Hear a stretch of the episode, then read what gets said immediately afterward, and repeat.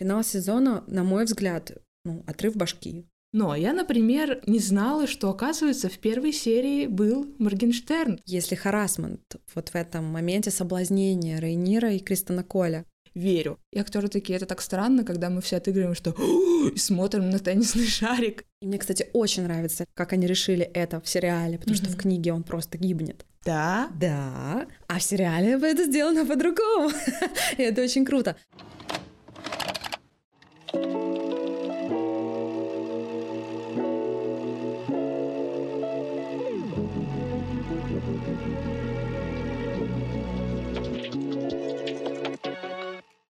всем привет! С вами подкаст «Ты это видела?» и я сценаристка Ирина Романова. Меня зовут Элина Жукова, я режиссер. И это наш подкаст, где мы обсуждаем сериалы, потому что это наш спецвыпуск, через призму хейтерских комментов. И делаем это потому, что кто-то должен делать весь этот хейт не обидным и не страшным. Или наоборот, читать и угорать, как я. Сегодня мы обсудим сериал, который ну, мы никак не могли пропустить потому что это один из самых топовых сериалов этого года, один из самых главных сериалов этого года, долгожданных. И это сериал «Дом дракона». «Дом дракона» — приквел «Игры престолов». Да.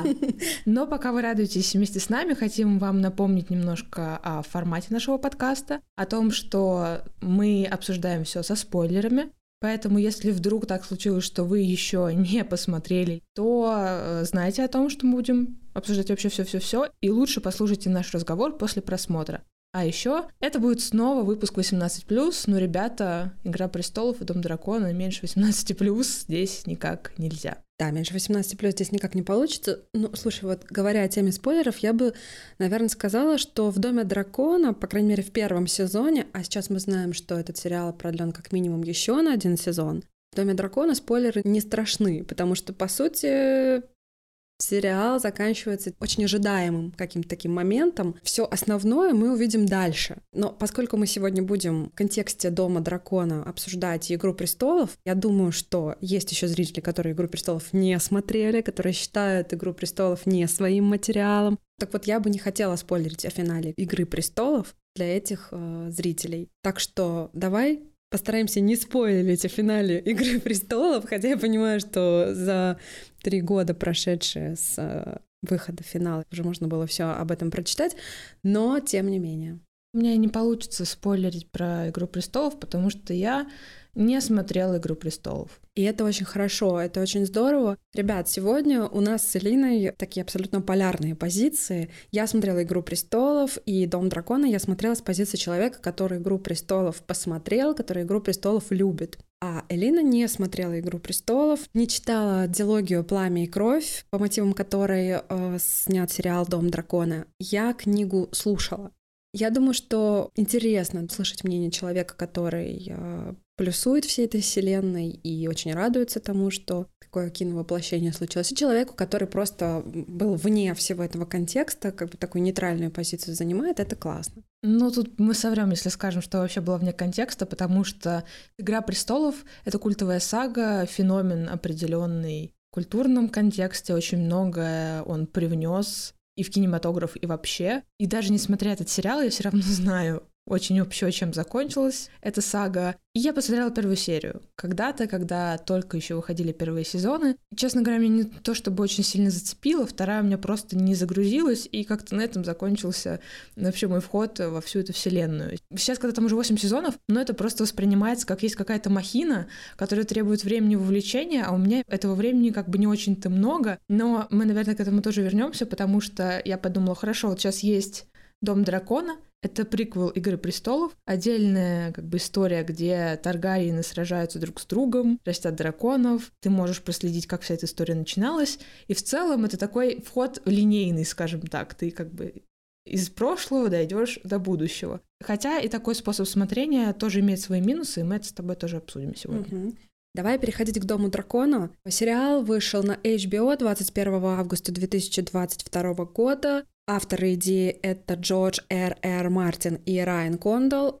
Не а, Дэвид Бенниофф и а, Диби Уайс, как ожидали многие, ванговали многие, и очень многие хейтеры сказали, да, конечно, Бенниофф и Уайс просто там провалились в преисподнюю после финала «Игры престолов», и им нельзя было доверять никаких приквелов. Так вот, а, Бенниофф и Уайс не имеют никакого отношения к Дому Дракона, их делали другие креаторы. В режиссерскую группу, которая работала над Домом Дракона, входят Клэр Килнер, Крейг Яйтанс, Гита Патель и самые ударные такие режиссеры, которые работали над «Игрой престолов» тоже, это Алан Тейлор и Мигель Сапочник. Ну и авторская группа, она огромная, мы не будем всех сценаристов перечислять. Понятно, что сценарий писали не два человека.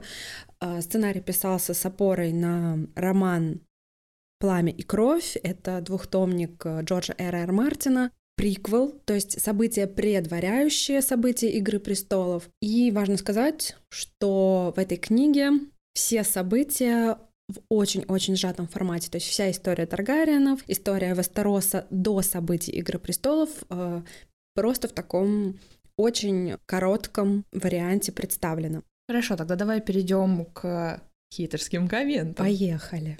Основной фокус сериала на семье Таргариенов. И это, на мой взгляд, первая ошибка, ведь становится слишком скучно.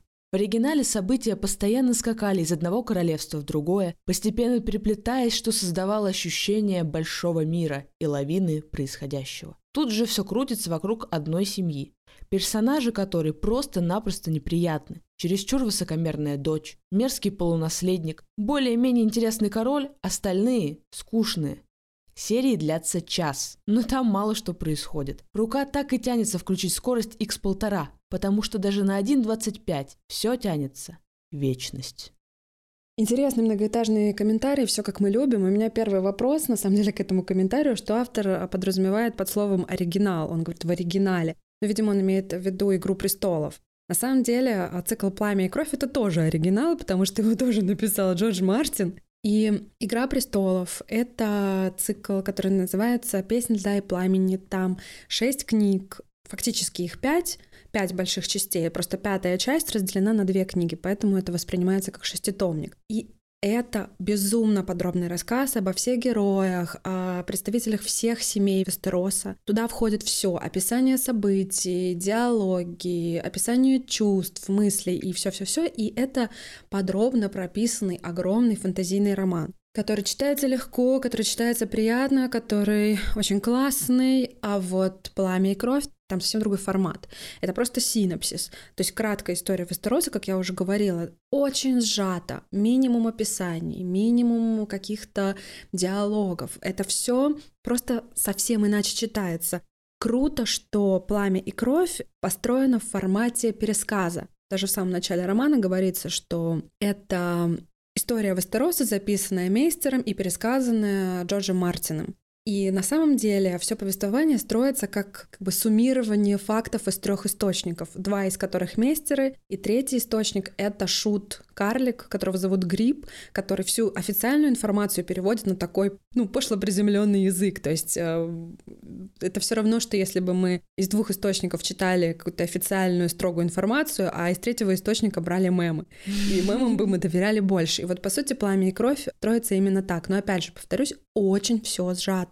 Мне кажется, что здесь просто сравнивать и говорить, что «Пламя и кровь» — это не оригинал, это очень странно. А что касается того, что здесь все крутится вокруг одной семьи, это так. Здесь э, в центре семья Таргариенов. Но если рассматривать это как претензию, то это очень странно, потому что в «Игру престолов» мы тоже входим с одной семьи. Мы входим в «Игру престолов» с семьи Старков. Это семья короля Севера, Неда Старка, в чей дом мы попадаем, мы видим его обаятельнейшую семью, его прекрасную жену Кейтлин, мы видим его детей, его пятерых родных детей, приемного сына Джона Сноу, воспитанника Теона Грейджоя, весь этот мир. Эта семья заражает своим обаянием, и когда она попадает во все те перипетии в «Игре престолов», которые попадает, мы все равно следим за историей одной семьи. Да, это все разбивается впечатлением от всех событий, от участия других семей, но все равно «Игра престолов» — это история так или иначе, скажем так, разрушения и собирания семьи Старков. Поэтому здесь то, что речь идет об одной семье, и эта семья Таргариен, на мой взгляд, абсолютно логично. И логично, что мы подключаемся к героям какого-то одного небольшого комьюнити, внутри которого кипят такие страсти, а страстей здесь просто дофига. Ну, кстати, я когда посмотрела первую серию «Дома драконов», и она закончилась, я подумала, блин, Ладно, я обещала, что мы запишем этот выпуск. В общем, мне не так, чтобы прям сильно завлек этот пилот. Я понимала какие-то отсылки на уровне просто знания Вселенной. В первой серии объявляют преемницей Рейниру, и ей присягают на верность разные дома. И там есть и э, Старки, и э, и, и Бартоны, и Ланнистеры, да, и, и вообще все. Остальные. Но я понимаю, что я сижу и смотрю вот это все, и у меня нет какого-то такого трепета, узнавания и понимания каких-то вот этих внутренних э, отсылочек, как у людей, которые в теме. Потом, после третьей серии, я прям поняла, что я вовлеклась в этот процесс. Все, меня купили на Деймона, меня купили на всех остальных. Мне интересно, как дальше будут поворачиваться все перипетии. И сейчас, когда я уже досмотрела этот сезон, я понимаю, что все, но у меня нет выбора, мне придется смотреть Игру престолов, потому что я уже попала в этот фандом, и я не хочу из него уходить. То есть, наверное, все-таки стоит дать этому сериалу время немножко раскрутиться, потому что вот такая камерная история семьи, которая достаточно подробная как раз для того, чтобы это было понятно, она неспешная, но она вот так вот постепенно тебя и погружает. Я сейчас слушаю, у меня такой вопрос. А для тебя вообще о чем этот сериал? Для меня это история одной семьи, которая внутри делит власть. Да, это действительно история одной семьи, в которой происходит борьба за власть, но это не просто семья. Это семья, которая управляет драконами, которая владеет драконами, как вот, не знаю, у Старков, к примеру, есть э, ну, отсылка на то, что они владеют волками, то есть они как бы соединяются с волками, это их э, как бы гербовое животное, а здесь люди владеют драконами. Драконы — это существа, которые изрыгают огонь, которые летают, которые безумно могущественные. И понятно, что, по сути, Таргариен — это короли. По сути, это оружие массового уничтожения Конечно. тех времен. И когда у тебя есть ядерная кнопка, то, естественно, это главное тебя все бояться. Да, и при этом интересно то, что женщины и мужчины у Таргариенов одинаково хорошо могут управлять драконами. Мы видим этот патриархальный на самом деле мир, то есть мужчины стоят на более высокой ступени, чем женщины, при том, что женщины могут точно так же круто управлять драконами. И здесь происходит борьба за власть с выдвижением женщин вперед. И это очень интересно. И круто именно это. И огромное количество хейтеров хейтит то, что как раз-таки выдвигаются женщины. Ну, блин, зная историю России про Екатерину и всяких других императриц, у меня тоже это не вызывает никакого шока и вопросов, которые, как я понимаю, есть у многих хейтеров. Такой комментарий я зачитаю. Каждую серию авторки сценария приносят жертву очередного ничего не значащего персонажа, никак не меняющего расстановку сил на доске. Да и есть ли она эта расстановка? Есть ли движение сюжета? Вопросы, разумеется, риторические, потому что ответ на них известен заранее. И этот ответ – нет. Я очень ценила и уважала Джорджа Мартина за то, что знала, что он умеет убивать там всех персонажей, в которых ты влюбился. С одной стороны, это ужасно жесткий момент манипуляции, а с другой, мне кажется, что это безумно логично, потому что действие происходит в Средневековье, и, блин, ну там не жили люди так долго, как мы сейчас, и если ты там дожил до 40, то ты уже великий старик, который у боги все еще с нами. Поэтому, когда говорят, что типа вот, почему они всех убивают, ребят, ну это вселенная, где все часто умирают, какой вопрос вообще, причем здесь это? Ну, на самом деле, если говорить о Средневековье, то это все таки не чистое Средневековье, это просто вселенная, мир который так похож на Средневековье, но говорит, что это Средневековье не совсем верно, это фантазийное средневековье. Но уровень медицины там на уровне реального средневековья. Ну, Очень многое там да. ты, ты понимаешь и ты считываешь. Конечно. Ну, главный референс э, мира, да, вайба для Мартина — это, конечно, средневековье. Но вот если отвечать на вопросы, есть ли там расстановка сил на доске и есть ли движение сюжета, это история о семье, внутри которой родная дочь короля и вторая жена короля начинают бороться за власть. Две девочки, которые когда-то были подругами, вдруг оказываются в конфронтации, потому что Алисента, подруга Рейнира, а Рейнира — это принцесса, дочь Визериса Таргариена, которые присягнули на верность э,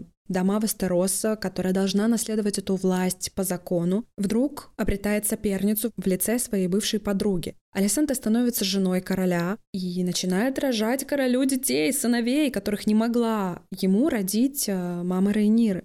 И постепенно логичность того, что Рейнира действительно законная наследница, начинает снижаться, потому что мальчики типа имеют больше прав на престол, чем девочки, вне зависимости от э, способности девочек и их возраста, да и возраст даже не важен. И внутри семьи начинаются вот эти жуткие распри. Ладно бы это все происходило реально внутри одной семьи, но ведь есть же еще заинтересованные лица, такие как Отто Хайтауэр, такие как Веларианы, такие как Ланнистеры. По сути, та же самая борьба за железный трон разворачивается здесь, но тут более такая локальная площадка. Одна семья и две главные молодые женщины внутри этой семьи. Для меня все претензии к королю Визерису, честно говоря, ну, скажем так, э, триггерят меня все претензии к Визерису. Почему? Потому что, на мой взгляд, он идет от того, что он отец, прежде чем король. И вот эти вот отцовские чувства в нем затмевают абсолютно все. Для меня он однозначно положительный персонаж. И, честно говоря, я на стороне Рейниры больше, чем на стороне Алисенты, простите меня. вот, я сопереживаю Рейнире, несмотря на то, что очень много кровавых событий из-за нее произойдет, хотя, может быть, даже не из-за нее, а вот именно из-за этой борьбы за власть, потому что ведь если уже один раз сказано, что вот наследница, ребята, все хорошо, все будет нормально. Да там даже несколько раз сказано. В том-то и дело. Даже после того, как сказано несколько раз, это не доходит до людей, которые хотят удержать власть у себя в руках. Я понимаю Отто Хайтауэра, и я понимаю, что он тоже, как отец, борется за благополучие своей дочери. Для тех, кто не знает, Отто Хайтауэр — это отец второй жены короля, отец Алисенты. По сути, ведь он же тоже подкладывает ее под короля для того, чтобы сохранить ей жизнь. Потому что понимает, что если произойдет смена власти, их семья просто вылетит. Но все-таки это была не первая мотивация спасти жизнь дочери. Первая мотивация была сделать ее королевой и тоже занять власть. А уже все остальное на вторых где-то планах. И вот это очень сильно режет сердце. И когда говорится о том, что там нет расстановки сил, она есть, и силы распределяются. То есть вот если говорить о том, что какие силы здесь движут, здесь родительские чувства и стремление к власти. Все это перемешивается и рождает гремучую смесь. Все, как мы любим, все, как в «Игре престолов», ребят. А было ли такое в «Игре престолов», что в середине сезона тебе резко меняют актеров, которые играют главных героев? Нет, такого не было в «Игре престолов», и в этом фишка.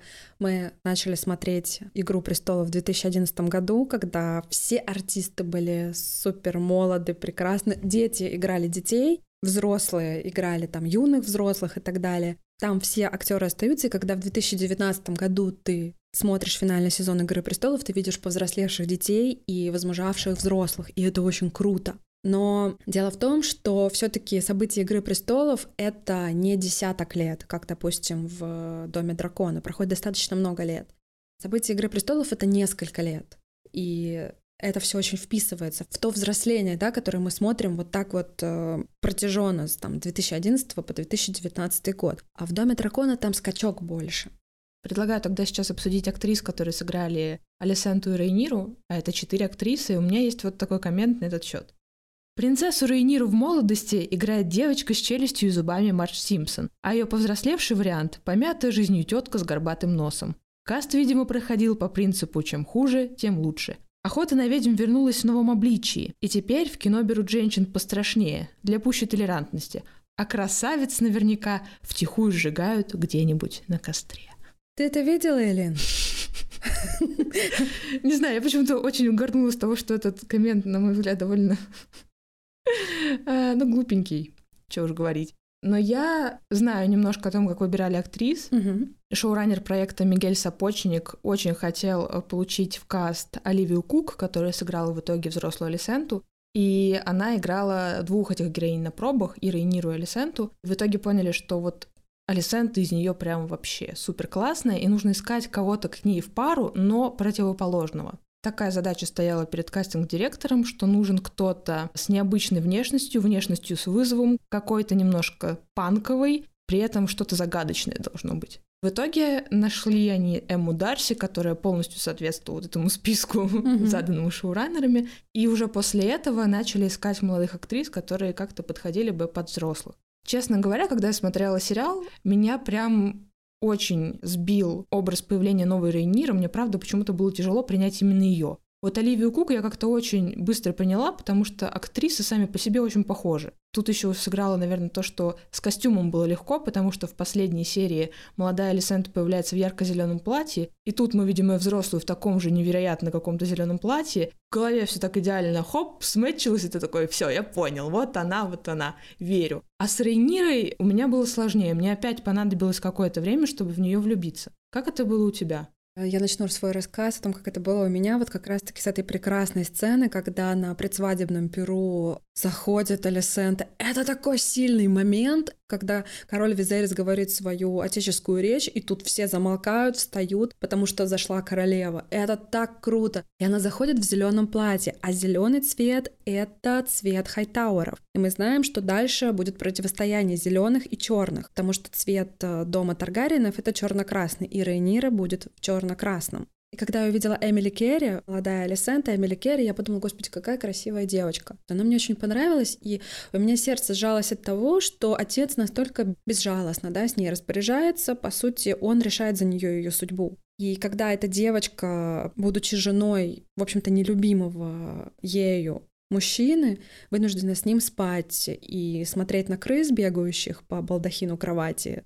в Красном замке, ну, блин, у меня сердце сжимается, когда я на нее смотрю. Когда я увидела Миллиол, как это актриса, которая сыграла молодую Рейниру, я подумала, ух ты, да, у нее неконвенциональная внешность, по большому счету. То есть у нее запоминающееся лицо, это нетипичная красота. И я подумала, да, сто процентов, это абсолютно туда. Я знаю, что Рейниру автоматически сравнивают с Дейнерис, с Эмилией Кларк. Ни Эмили Керри, ни Эмили Олкок вообще меня никак не смутили. И когда я увидела Эму Дарси. Я очень ждала ее появления, потому что мне хотелось увидеть, как будет выглядеть э, на экране Рейнира повзрослевшая, потому что сам Мартин в романе ее описывает располневшей, набравшей вес, э, подурневшей после родов. Рейнира, она очень плодовитая, она реально родила много детей. Когда мы видим ее повзрослевшей, она рожает третьего ребенка.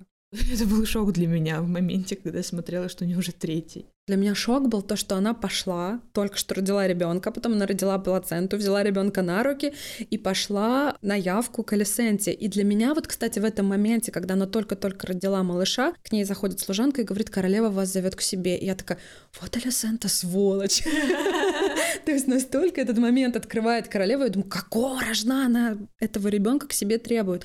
И это настолько важно, то, что а, Рейнира взяла малыша и пошла с ним сама, оставляя оставляя за собой кровавый след. И то, что Лейнер, ее муж, к ней присоединился в этот момент, это тоже важно. Хотя мы перед этим знаем, что у Лейнера и у Рейнира разные сексуальные предпочтения, и, по сути, как э, пара, они, увы, не смогут состояться, при том, что они очень нравятся друг другу. Но то, что он продолжает ее поддерживать и будет ее поддерживать. И мне, кстати, очень нравится линия Лейнера, как они решили это в сериале, потому mm-hmm. что в книге он просто гибнет. Да? Да. А в сериале это сделано по-другому. и это очень круто.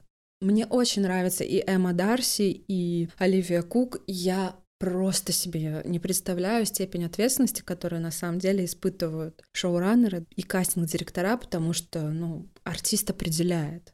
Меня очень удивило, когда я увидела четыре, по-моему, это было кадра, четырех актрис, которые играли чернокожую сестру, которая в самом начале предлагают ей стать женой короля, и там стоит такая маленькая девочка, говорит, я буду рожать тебе детей, и он смотрит на нее в шоке, типа, ты чё вообще творишь? Тебе папа сказал, она такая, ну да, и ты смотришь на это и тоже поражаешься тому, что происходит, и потом мы видим ее уже совсем взрослой, и на протяжении разных серий ее играют вот как раз четыре актрисы, и это просто полноценное взросление одного человека, и они так классно подобрали этих актрис, я прям такая думаю, офигеть, как они реально все похожи. Как раз-таки на Лейну Виларион в этом смысле обратила меньше внимания, но как-то я отметила, что да, они соблюли вот эту вот иерархию возрастов, и это очень классно. Но был момент, который все тоже хейтят. То, что все персонажи взрослеют и стареют, кроме одного персонажа, Дэймона. Слушай, он же в «Докторе Кто» играл, а «Докторе Кто» Он вечен и прекрасен и молод, да, пока не регенерирует. Но на самом деле меня тоже в какой-то момент это начало смущать. Буду сейчас повторять одну из цитат хейтерских предыдущего выпуска, что взросление персонажа показывают короткой стрижкой, как из барбершопа. Вот про Дэймона это похоже. Знаешь, тут еще справедливости ради нужно сказать, что когда мы видим Дэймона в первый раз, ему чуть за 20, ему даже 20, наверное. Вот когда он там приходит, становится золотым плащом, начинает чистку в городе, ему 20. Потом мы видим, когда ему 30. Ну скажи, вот есть разница между 20-летним и 30-летним сегодня? Ну, сегодня 30 новые 20, ребят. Но все равно на контрасте с другими персонажами видно, что он молод и красив, и я прощаю это, потому что это Мэтт Смит, и потому что я понимаю, что смотреть на свадьбу взрослой Рейниры и деда старого мне будет вообще не классно, не дед старый моего возраста, блин. Почему же тогда Рейнира так вдруг выглядит с ним как-то странно? Ну, в общем, этот момент меня тоже немножко смущал. Но я люблю Мэтта Смита, так что ладно. Слушай, я тоже его очень люблю и нежно люблю его за роль в «Короне», когда он играет э, принца Эдинбургского, мужа Елизаветы II. И «Корона», кстати, была референсом этого сериала тоже. Давай еще про женские персонажи. Есть вот такой хитерский коммент. А вот за женские персонажи обидно, особенно за главную героиню. Полагаю, очевидно, что весь сюжет будет крутиться вокруг Рейниры. Но зачем опять делать из девочки очередную матерь драконов? Почему не сделать нормальный женский персонаж, который в средневековом антураже можно раскрывать самыми затейливыми способами? Почему бы в этом направлении не поработать сценаристом, а не пытаться в миллионный раз разыграть тему с угнетенными, но сильными и гордыми женщинами, которые все-все могут и вообще? Да потому что мы все можем. Ладно. Кстати, давай поговорим об этом. Вот смотри, если отвечать на вопрос, зачем разыгрывать тему с угнетенными, но сильными гордыми женщинами, которые все могут, если отбрасывать угнетенность какую-то, да, которая здесь вот в этом комментарии конкретно как нагнетающий такой моментик э, используется, дело в том, что женщины — это огромная аудитория, платежеспособная. И очень странно, если кинематографисты, продюсеры, которые делают настолько дорогой сериал, будут делать контент, который говорит «Сиди дома, ты ничего не решаешь, смотри мужу в рот». Ну, блин, женщины не будут за это платить, и сериал тупо провалится. Как бы на самом деле, все очень просто. Если говорить о том, почему делается очередная Матерь драконов, на самом деле потому, что создатели сериала знали, что Дом дракона будет смотреться огромным количеством зрителей уже после «Игры престолов». И создатели знают, что во всех женщинах дома Таргариен зрители будут автоматически искать ответ на вопрос, почему Дейнерис такая. Какая? Волевая, сильная, непримиримая, жестокая, яркая и так далее. То есть мы хотим видеть прообраз Дейнерис, мы хотим понять, узнать ответ на вопрос, почему все так. Потому что когда мы смотрим «Игру престолов», мы знаем, что дом Таргариена впал, и Дейнерис и ее брат Визерис — это осколки дома Таргариенов. Вот, и мы хотим узнать, что же произошло. Явно то, что произошло, как-то связано с теми героями, о которых мы смотрим историю сейчас. Поэтому это абсолютно логично, то, что мы снова увидим Матерь драконов. Тоже справедливости ради надо сказать, что Дайнерис э, названа матерью драконов, потому что она выкормила трех своих драконов, Дрогана, Визериана и Рейгаля молоком из своей груди, поэтому она мать драконов. А Рейнира тут не мать драконов, она как раз-таки, ну, скажем так. Она бабушка, ладно. Она не бабушка, она скорее друг и партнер, потому что, ну, как бы здесь драконы как домашние животные, и каждый Таргариен, в общем-то, на равных общается со своим драконом, и каждому Таргариену нужно сродниться со своими питомцами для того, чтобы они смогли летать. Давай дальше. Подожди, не, какой дальше? Я хотела еще спросить вопрос. Я смотрела сериал «Дом, который построили драконы». Это документальный сериал, где создатели объясняли, как они простраивали какие-то сцены и вообще как это все работало и выглядело на реальных съемках. Там был момент, когда, опять-таки, шоураннер Мигель Сапочник говорил, что очень многие кадры для того, чтобы сохранить перекличку с «Игрой престолов», они, ну, буквально копировались. Так, например, сцена с присягой Рейнири, какой-то из кадров копировал э, коронацию Серсеи, какие-то кадры в комнате Рейниры тоже были отсылкой к Серсеи в каком-то замке. И я что-то вообще не поняла вот эту логику, при чем здесь Серсея? Она вообще там есть, или они просто как-то это на уровне визуальном делали? Серсея — это королева в «Игре престолов», Это женщина, которая в «Игре престолов» борется за власть после того, как э, погибает ее муж, законный король Роберт Бартеон. И на Серсее действительно в «Игре престолов» очень многое завязано. Просто в любом случае ты автоматически будешь считывать «Игру престолов», особенно в тех сценах, которые происходят в Красном замке Королевской гавани. Королевская гавань — это город, а Красный замок — это вот эта огромная резиденция короля, где стоит тронный зал. И потом, самый первый признак э, сходства да, с «Игрой престолов» — это железный трон. Только в Доме дракона этот трон выглядит еще более эпично, чем в Игре престолов. В Игре престолов это просто, ну, такой большой красивый стул, из которого торчат мечи. Простите, это очень сейчас так снижено, я объяснила. Все поклонники Игры ну, престолов, извините, я понимаю, что это красивейший трон. А вот в Доме дракона мы видим не только этот трон, но еще и целый лес мечей, который понатыкан рядом с ним. Это те самые мечи, которые завоевал Эйгон Завоеватель. А еще я просто повеселилась немножко с информацией о том, как делали этот трон. По идее, это должен был быть трон такой расцвета вот этой всей семьи, и он должен показывать всю степень там их мощи завоеваний. И сначала декораторы и реквизиторы реально натыкали туда мечей, а потом они обвешали все табличками, типа не подходите к трону, потому ага. что вы порежетесь. И в какой-то момент все поняли, что так вообще нельзя снимать, потому что это очень опасно, нарушается техника безопасности. И сказали, сделайте с этим что-нибудь, и реквизиторы вымачивали какие-то тряпки в гипсе, и потом наждачкой терли их, чтобы это было похоже на расплавленные мечи. Интересно, знаю вот это все просто подноготную, что ты видишь красивую плавленную сталь, а это просто какие-то ошметочки. Слушай, ну это очень правильно, то, что делали реквизиторы, художники, потому что есть же такое поверье, да, что если человек, э, зашедший или подошедший к железному трону, вдруг режется о него, ничего не получится. Поэтому, конечно, всей группе нужно было перестраховаться и никак не порезаться об этот трон. Ну, на самом деле, в романе «Пламя и кровь» описывается вот это суеверие о том, что если вдруг правитель, севший на трон, как-то поранился любым из мечей, ничего не выйдет из этого правления. А Рейнира порезалась и не один раз. И Визерис, да? кстати, тоже, да. Подожди, Рейнира же не резалась, резался же Визерис в начале, и потом страдал от весь сериал.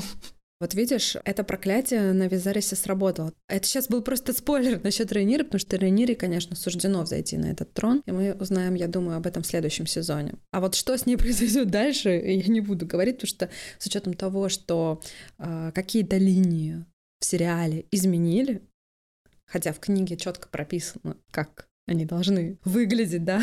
Я даже боюсь думать о том, что там дальше будет. Но есть у меня еще один комментарий, который я очень хочу обсудить. Игры престолов создавали люди с яйцами, понимающие средневековую ментальность и дух. Дом дракона создается теми, кто о средних веках слышал из комиксов и до сих пор не определился со своим гендером. Прости, господи.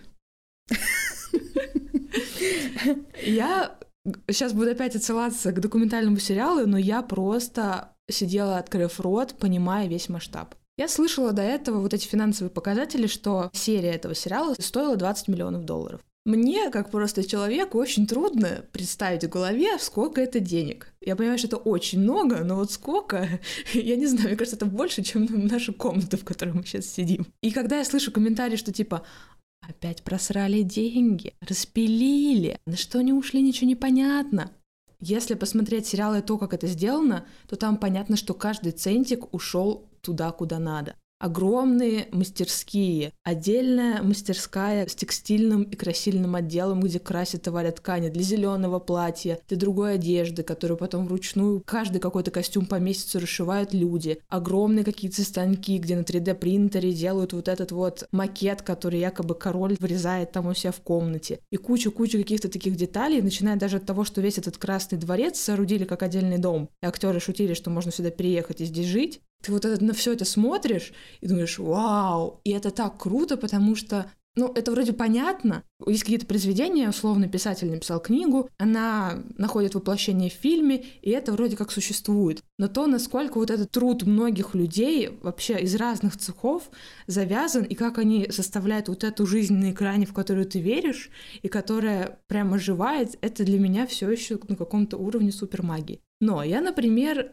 не знала, что, оказывается, в первой серии был Моргенштерн. Ты знала об этом? Нет, Элина, что это значит?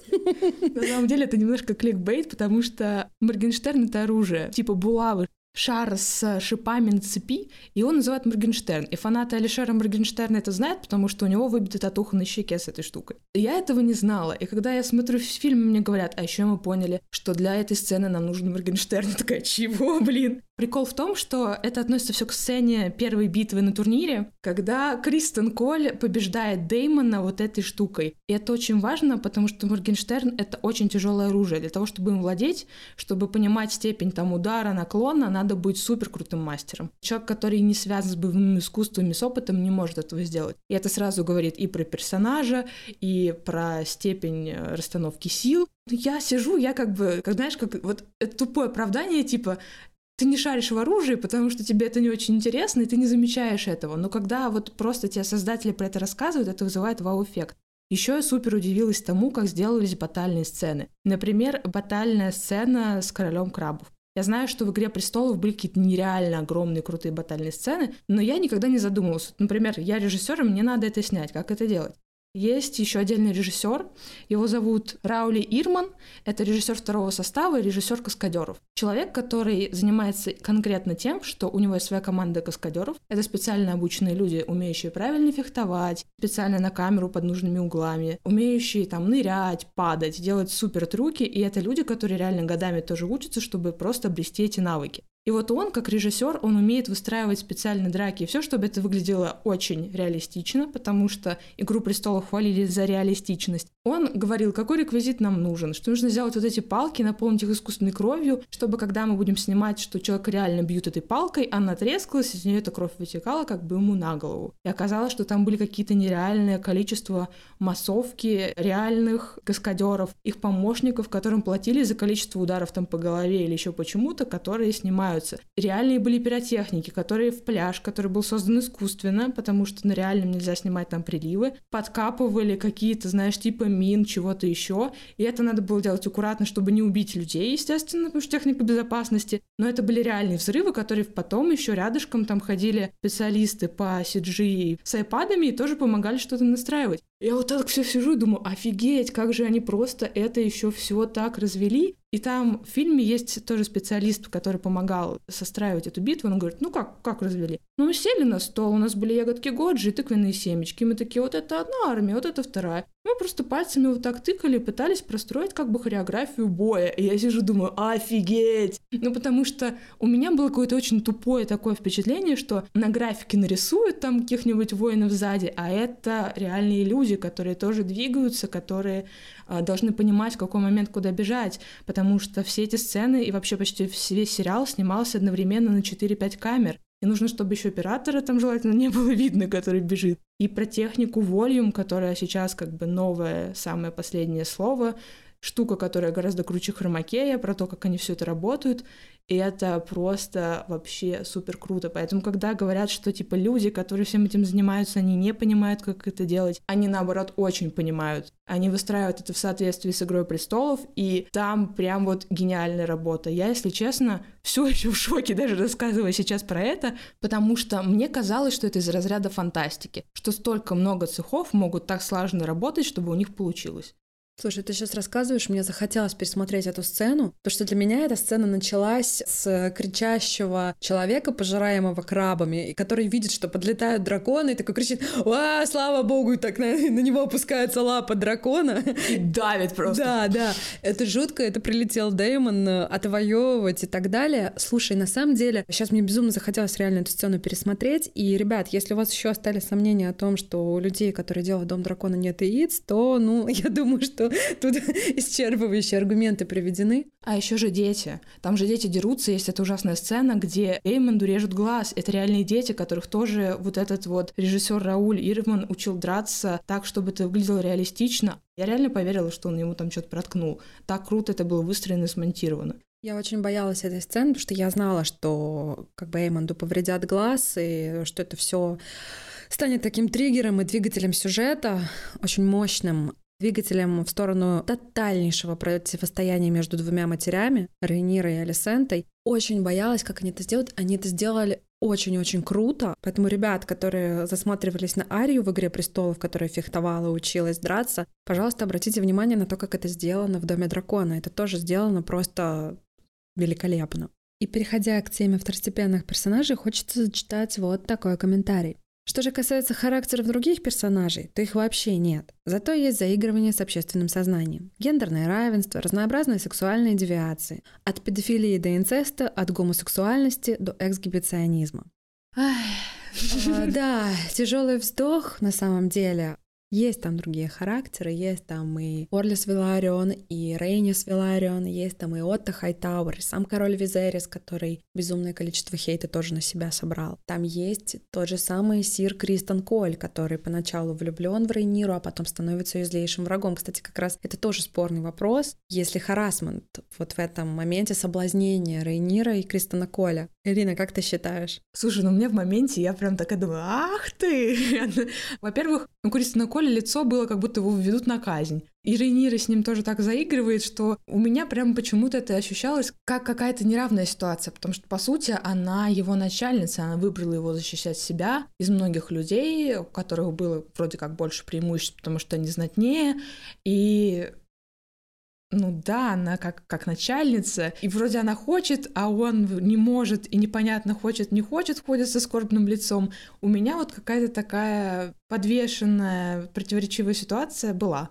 Угу. У меня на самом деле эта сцена вызвала такой позитивный отклик, потому что Сначала я прочитала книгу, потом уже смотрела сериал. И в книге он ей на отрез отказывает и мотивирует свой отказ тем, что он рыцарь. А рыцарь не имеет права вступать в сексуальную связь, у него нет семьи, у него нет детей. И если рыцарь нарушает этот обет, то его оскопляют и по-моему, даже подвергают тюремному заключению. То есть это такой очень сильный спад жизненный происходит и вообще потеря всего на самом деле.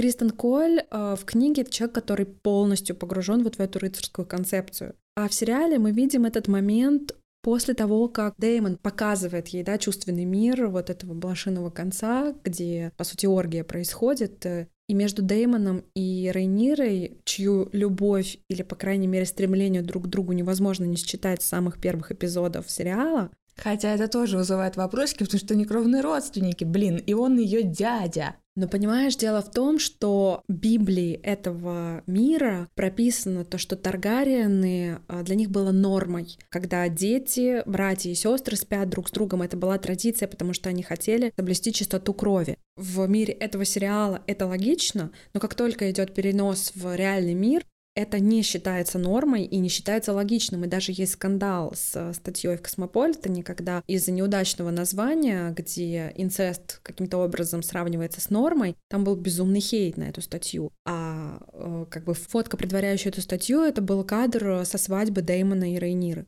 На самом деле это же не только для вселенной сериала. Если возвращаться к средневековью, это реально была такая, такое правило, что э, и во Франции старой, средневековой, было принято жениться на каких-то своих родственников, чтобы как раз ту самую чистоту крови сберечь и соблюсти, и только потом люди узнали про генетику и то, что это на самом деле вообще не так работает. Да слушай, если, блин, к русской литературе 19 века относиться, там сплошные кузины и кузены, и ты такой, что? Что? Да, но из-за того, что как раз это какая-то такая черная тема, очень эмоционально это все воспринимается. Ну и про черную тему это сейчас очень плохая шутка. Но как ты относишься к Виларионам? Прекрасно. Которые стали черными, и теперь все говорят, что Вупи Голдберг вдохновила создателей на это. Во-первых, они не стали черными, не были черными, не прописаны в романе темнокожими. Да? Конечно. Да, да Мартин, э, ну как Здесь слово «беззастенчиво» не подходит, просто свободно прописывает Виларионов темнокожими героями. И это круто. Почему нет? Вестерос — это континент, где есть разные расы. В чем проблема? Если там есть какие-то аргументы в пользу того, что в средневековье такого не было, это условное средневековье. Нет, был какой-то аргумент, что персонаж в «Игре престолов» какой-то важный, э, связан с Виларионами, и там он чисто белый. И как бы с какого хрена вдруг он поменял цвет кожи, если это вот одна их а, раса. Значит, в «Игре престолов» То есть в одной из шести книг цикла «Песнь льда и огня» или «Песнь льда и пламени» он прописан как белый персонаж, вот и все. Ну, знаешь, я тоже, ну, как бы я просто об этом узнала, я не помню, к сожалению, имя и что это конкретно за персонаж, но вот я сейчас посмотрела сериал и понимаю, что в целом это очень логично, потому что из будущих Виларионов в живых остались дети как раз Рейнира, а они все абсолютно белые. Ну, поэтому это тоже укладывается в структуру. Ну да. Ну и, кстати, возвращаясь к традиционному обществу, мы с тобой уже обсудили традиционное средневековое общество. А сейчас мы стоим с тобой перед сложной задачей, потому что принят новый закон в России, который за все традиционное, но почему-то против многих вещей, которые надо еще объяснять и обсуждать. И все это называется тьмой. Нет, на самом деле совершенно не смешно, а очень грустно. В романе «Пламя и кровь» и в сериале «Дом дракона» есть герои ЛГБТК+, и это влияет на сюжет, скажем так. И если есть вопросы к тому, зачем это в драматургии, да, в драматургической канве, сексуальные пристрастия тех или иных героев влияет на развитие сюжета как минимум. Если обращаться к логике того, что вы посмотрите об этом в сериале и станете делать так же, то «Игра престолов» вообще ставит под вопросом очень многие моменты, потому что сейчас мы начнем жениться с своими братьями и сестрами, вообще что настанет? Это жесть, но никто ж так не делает. Если на эти рельсы переводить «Игру престолов», то мы все должны друг друга перебить, вырастить э, крылья каким-нибудь крокодилом из зоопарка, превратить их в драконах и жить в этой парадигме. Ну реально, блин. Странно, что человек, посмотрев на что-то, будет это повторять. Что за бред? Но если что, ребят, лучше не повторяйте. Лучше посмотрите мемы, которые очень смешно это обшучивают. Я вообще, кстати, в восторге фанатов этой вселенной, потому что такое большое количество реально классных и очень тонких мемов. Просто обожаю их. Да, обязательно в своем телеграм-канале или в инсте запостим. Кстати, подписывайтесь на наши соцсети. Это запрещенная в России организация. Инстаграм, Телеграм, и вообще подписывайтесь на нас на разных площадках, мы много где есть, и мы будем очень рады вашей подписке. Пожалуйста, ставьте нам сердечко на Яндекс Музыке, это будет означать, что вы на нас подписались. Оставляйте нам отзывы в Apple подкастах. Пожалуйста, повышайте наш рейтинг. Просим вас об этом. Это для нас важно. Слушайте нас, пожалуйста, в Кастбоксе, в Google подкастах, в ВК подкастах. Есть еще такая площадка, как э, Soundstream. Soundstream. Мы знаем, что у нас там есть один единственный подписчик, мы его обнимаем, если он... Ты лучший! Уважаемый наш единственный подписчик Саундстрима, мы очень рады. Пожалуйста, ребят, присоединяйтесь к маленькому комьюнити на Саундстриме. Да ладно, на самом деле мы любим всех наших подписчиков очень, очень сильно. Мы любим вас так же сильно, как Таргарины любят своих драконов. Это очень опасная аналогия, потому что во время правления, по-моему, Эйгона Третьего драконы погибли. Так что нам не надо этого. Нет, этого нам не надо. Это не в этом смысле. Я не знала. Мы, мы, мы любим вас как «Игру престолов», ребят, и как «Дом дракона», как два этих прекрасных сериала. Итак, все таки коммент про драконов. Драконы в доме дракона вызывают ощущение домашних питомцев. Не намека, почему именно Таргариены связаны с драконами, на чем эта связь держится. Почему не Таргариен не может приручить дракона? С таким же успехом можно было назвать крестного отца «дом кота», просто потому что Дон любил котиков.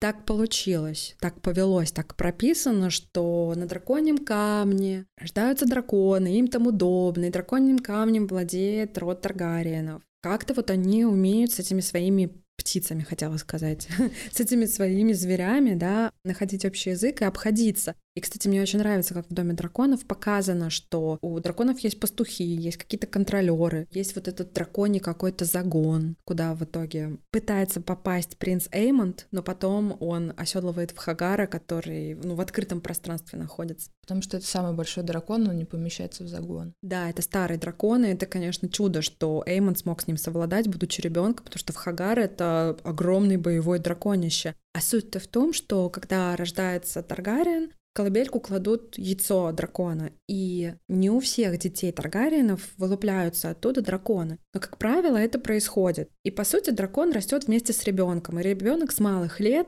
ищет подход к этому дракону, тренируется с ним, находит с ним общий язык, учит его пресловутому действию, которое должен дракон совершить, услышав слово «дракарис», то есть он должен выпустить огонь, учится летать, и действительно драконы — это домашние питомцы, они очень вписываются в эту концепцию каких-то домашних животных. Другое дело, что, блин, они страшные домашние животные, и от этого никуда не уйти. Я еще читала очень много кейта, что драконы плохо нарисованы. Типа такая дешманская графика, вообще в них не веришь, хотя создатели очень над этим тоже запаривались. Насколько я знаю, Джордж Мартин сказал, что в «Игре престолов» по одинаковой модели просто размножили там вот этих дракончиков. И он просил, чтобы в этом сериале их не размноживали, а прорисовывали отдельных. Художники, они тоже создавали много концепт-артов. Там на самом деле были скрещивания драконов с лебедем, драконов с черепом какой-то собаки, чтобы придавать им какие-то там индивидуальные черты, окрас и вот это все. Но меня удивило другое. Просто представь, ты режиссер, и перед тобой стоит задача. Нужно снять сцену тренировки, дрессировки дракона. Тебе надо объяснить актеру, что делать. Вот что делать, Ир, потому что драконов не существует, и ты не можешь нигде это посмотреть. Слушай, я, честно говоря, наверное, брала бы какой-то паллиатив, да, замену дракону, то есть какое-то движущееся существо, которое бы потом было дорисовано. И я знаю, что, допустим, в той же «Игре престолов» полеты той же Дайнерис, они как-то так же осуществлялись. То есть она садилась на такую определенную машину с головой дракона, которая двигалась. Эмили Кларк там все отыгрывала, а потом это все дорисовывалось. А еще есть прикольный момент, когда создавалась э, ну, какая-то недавняя версия «Ну, погоди», чего? Да? Да, когда Гарик Харламов там э, озвучивал волка, и при этом смотрел на экране на две какие-то палки, движущиеся перед ним. Ну, то есть, по сути, он не видел мультика, а видел просто какие-то две штуки, которые потом бы дорисовали. Но актеры тоже рассказывали, что драконов тоже же рисуют на компьютере, и для того, чтобы было понятно, где его рисовать, берут огромную палку и закрепляют наверх этой палки теннисный шарик. И вот это голова дракона. И актеры такие, это так странно, когда мы все отыгрываем, что и смотрим на теннисный шарик. Но прикол на самом деле был в другом, что меня удивило, потому что я тоже подумала, ну я брала, наверное, какое-нибудь другое животное, ну где я еще возьму, я не знаю, как драконы ведут себя. А создатели сказали, мы решили обратиться к тому, кто знает, как обращаться с драконами, и тех, кто оказал влияние на то, как люди сейчас это воспринимают. И они говорили про мультик «Как приручить дракона». Потому что создатели анимации, они придумали заранее все эти движения, вот этот вот как раз, что надо подойти, приложить руку. Короче, в мультике была просто идеально простроена вот эта линия дрессировки.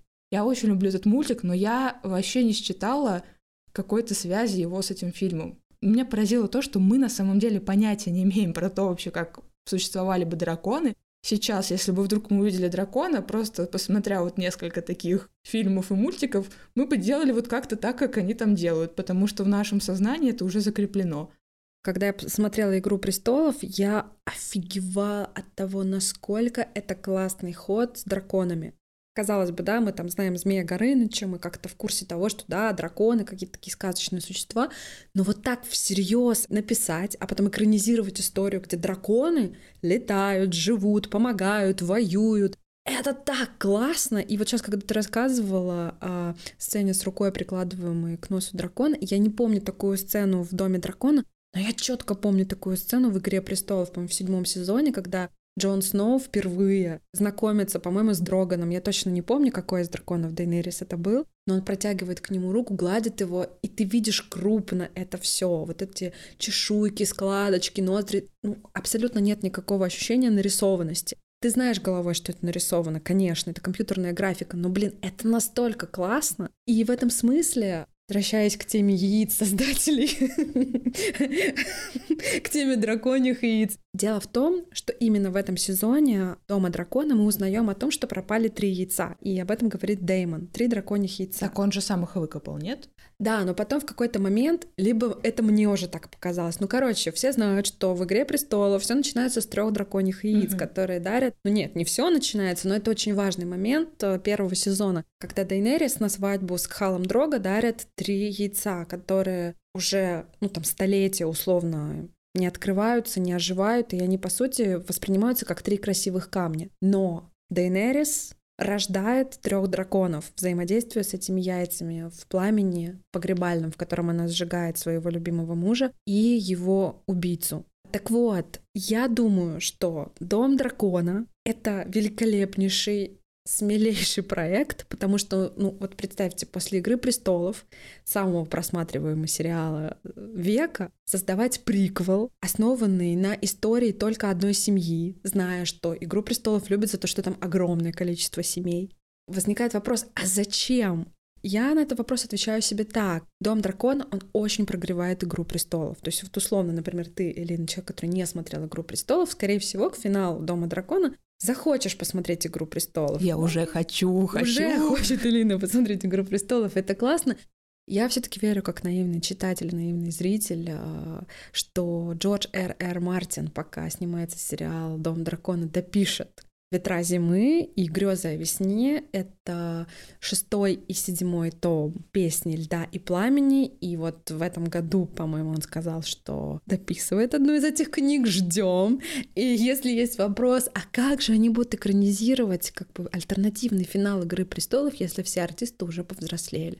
Я не знаю, как отвечать на этот вопрос. Но с учетом того, что сейчас есть интерактивные сериалы, где ты можешь выбрать концовку, как, допустим, а, Брандашмык в Черном зеркале на Нетфликсе. Я думаю, что альтернативная концовка Игры престолов возможна. И в этом смысле Дом дракона, как приквел Игры престолов, прогревает всю Игру престолов, а потом мы получаем на горяченькое новый финал. Хотя мне очень нравится тот финал, который есть, и мне пришлось маленькое свое расследование провести относительно того, что же так триггерит людей в финале Игры престолов. Что именно? Как я выяснила, людей триггерит э, концовка линии Джона Сноу и Дейнерис, она считается нелогичной, и людей триггерит, э, кого короновали в итоге.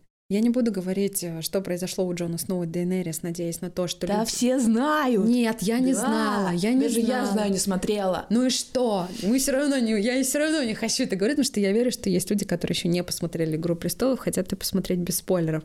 Но это опасно, потому что в самой «Игре престолов» есть спойлеры про Дом дракона. Закольцованный круг спойлеров, получается. Но подожди, дело в том, что экранизируется история противостояния Рейниры и Алисенты, а это не единственная линия в Доме дракона. То есть это не единственная линия в цикле «Пламя и кровь». Я считаю, что это сериал, который ожидаемо сравнивать с «Игрой престолов», но, мне кажется, слишком рано говорить, что этот сериал слабее, что этот сериал не такой классный. Давайте немножко подождем. Да, первые пару серий вы разгоняетесь в этот сезон, но поверьте, финал сезона, на мой взгляд, ну, отрыв башки. Вот так я скажу. Ну, это действительно сильное эмоциональное впечатление. По крайней мере, было у меня. Ну что, Элина, чему тебя научил этот сериал? Я поняла две вещи. Во-первых, я очень обрадовалась, что мои мечты стать принцессой, как я думала в детстве, не осуществились, потому что в жизни это было бы вот так вот. Ну, может быть, не так вот, но гораздо прозаичнее, не так радостно, как мне мечталось. И как рисовалось в розовых книжках про Барби. Вот, а во-вторых, я поняла, что очень не классная идея называть своих внуков и детей именами своих предыдущих родственников, потому что это адски путает и вообще может привести к всяким неправильным последствиям, потому что человек, который тебя слышит и не понимает контекст, может вообще подумать не на тех людей. Хм, просто с языка сняла. На самом деле, я согласна с тем, что когда ты мечтаешь быть принцессой, и ты все это видишь в таких розовых красках, а оказывается, что это страшная просто пахота, никаких гарантий у тебя нет, и ты все время в опасности, и дети твои тоже в опасности, и все это так не весело. Это первое. А второе про повторение имен. Это, конечно, да. Это прям вот. Но это опять же, знаешь, э, маркер средневековых каких-то историй, когда даже не средневековых, вру, фэнтезийных историй. Фэнтези, в тех же кольцах власти делаю намек. И вообще в целом в мире Толкина безумно похожие имена героев. Ты просто путаешься там, и такой, а, ребят, мне нужна энциклопедия, мне нужна Библия, персонажи, прописанные самим автором под рукой, чтобы я во всем ориентировалась и не забывала. А ты что поняла? Я как-то очень мало выношу для своей, как это, каких-то прикладных штук для жизни. В основном я просто остаюсь в каких-то там безумных, лютых восторгах, вот. И в этот раз произошло то же самое, на самом деле. Но я поняла, что все-таки мне нравится темненький. в очередной раз, потому что когда я видела Кристена Коля, я понимала, что Кристен Коль и Рейнира — это некое повторение Дейнерис и Джона Сноу. Светленькая девочка, темный парень. Я такая, да, темненькие парни, привет! Кому стоит посмотреть, на твой взгляд? Я, наверное, повторю мысль одного человека всем. Ладно, один человек — это просто Ира, она сейчас так улыбается на меня смотрит. Да. Но правда, это история, которая, мне кажется, во многом универсальна. Просто за счет того, что она затрагивает и какие-то фантазийные исторические такие параллели, и которая говорит про ну, реальную историю семьи и борьбы за власть, понятные категории, что ли. Я недавно говорила со своей авторкой. Она мне сказала, что, слушай, для меня это вообще не мой материал. Вот просто я э, даже не хочу туда подступаться. И мне стало очень жаль, потому что у меня тоже была примерно такая позиция, что это фэнтези, что это вот э, что-то такое сложное для меня, скорее всего, меня это не увлечет. Но дело в том, что фэнтези Джорджа Мартина — это не фэнтези, где люди швыряются огненными э, шарами. Это не мир, где происходят какие-то сверхчудеса с нифига, что ли. Это какое-то очень приземленное фэнтези. Да, там есть мир магии, да, это все есть, но как сам Джордж Мартин говорил в интервью с Егором Москвитиным, который, кстати, можно посмотреть на Кинопоиске, интереснейшее, посмотрите, там классные вопросы задает журналист э, автору. Он говорит, что для меня как бы магия — это не главное. Я не настолько этим сильно увлекаюсь, и каждое магическое действие оно должно быть обусловлено чем-то, оно должно что-то давать. И вот здесь как раз-таки очень соблюдено в его мире. Ну, еще мне нравится, что Джордж Мартин, он умеет создавать, знаешь, каких-нибудь ну, таких неприятных персонажей, но которые тебе нравятся вот именно на уровне того, что это круто прописанные, собранные персонажи, которые ты понимаешь, почему вот он такой собрался. Да, присоединяясь к этому тезису и вообще к, ко многому, я хочу сказать, руки прочь от Джорджа Мартина, потому что очень многие его хейтят за то, что вот, дед не может дописать эти две книги. Я думаю, блин, иногда автору так трудно вернуться к своему произведению. Он написал роман, который стал основой для пяти сезонов «Игры престолов». Потом написал еще два тома книги, которые лег в основу как минимум одного сезона «Дома драконов», и будет еще, наверное, два. Ну, один-то точно. Чего вы хотите от этого автора? Да, мы хотим, чтобы были написаны «Ветра зимы» и «Грезы о весне». Но я надеюсь, что они будут написаны и экранизированы. Вот так-то. Ну и, кстати, в защиту людей, которые говорят, что это не их, я до сегодняшнего момента э, живу все еще несмотря «Игру престолов». Мне очень хочется, сейчас я заинтересована, но в целом прекрасно жила до этого, ничего не смущало. Лайк, если вам не нравится, не хочется, не надо себя заставлять. Согласна, абсолютно согласна. Ну что, Элина, заканчиваем наш э, большой разговор о Доме дракона. Я очень волновалась. Ведь это такой важный выпуск, важный, как и все наши выпуски. Но все равно это наш первый спецвыпуск, поэтому я поздравляю тебя с этим и вас за то, что вы дослушали его до конца. Спасибо, Спасибо что вы были ура! с нами. В следующий раз мы будем говорить о фильме победителе Канского фестиваля этого года. Да, причем автор этого фильма, режиссер Рубен Эслун, уже второй раз побеждает в Каннах. Первый фильм его — это «Квадрат», а теперь он победил с треугольником печали. Геометрическая тема Рубена Эстлунда заходит в Каннах. И надеемся, что нам тоже зайдет фильм «Треугольник печали». Будем говорить о нем в следующий раз. Элина, что тебе уже понравилось в тизере этого фильма? Ой, мне много чего понравилось, но мне не очень нравится, что билеты в «Пионере» уже все раскуплены. Так что нужно успевать его посмотреть. Ну, потому что народ изголодался по большим мировым премьерам. Ладно, друзья, спасибо, что дослушали выпуск до конца. Спасибо, что слушаете нас. Услышимся? Услышимся. thank you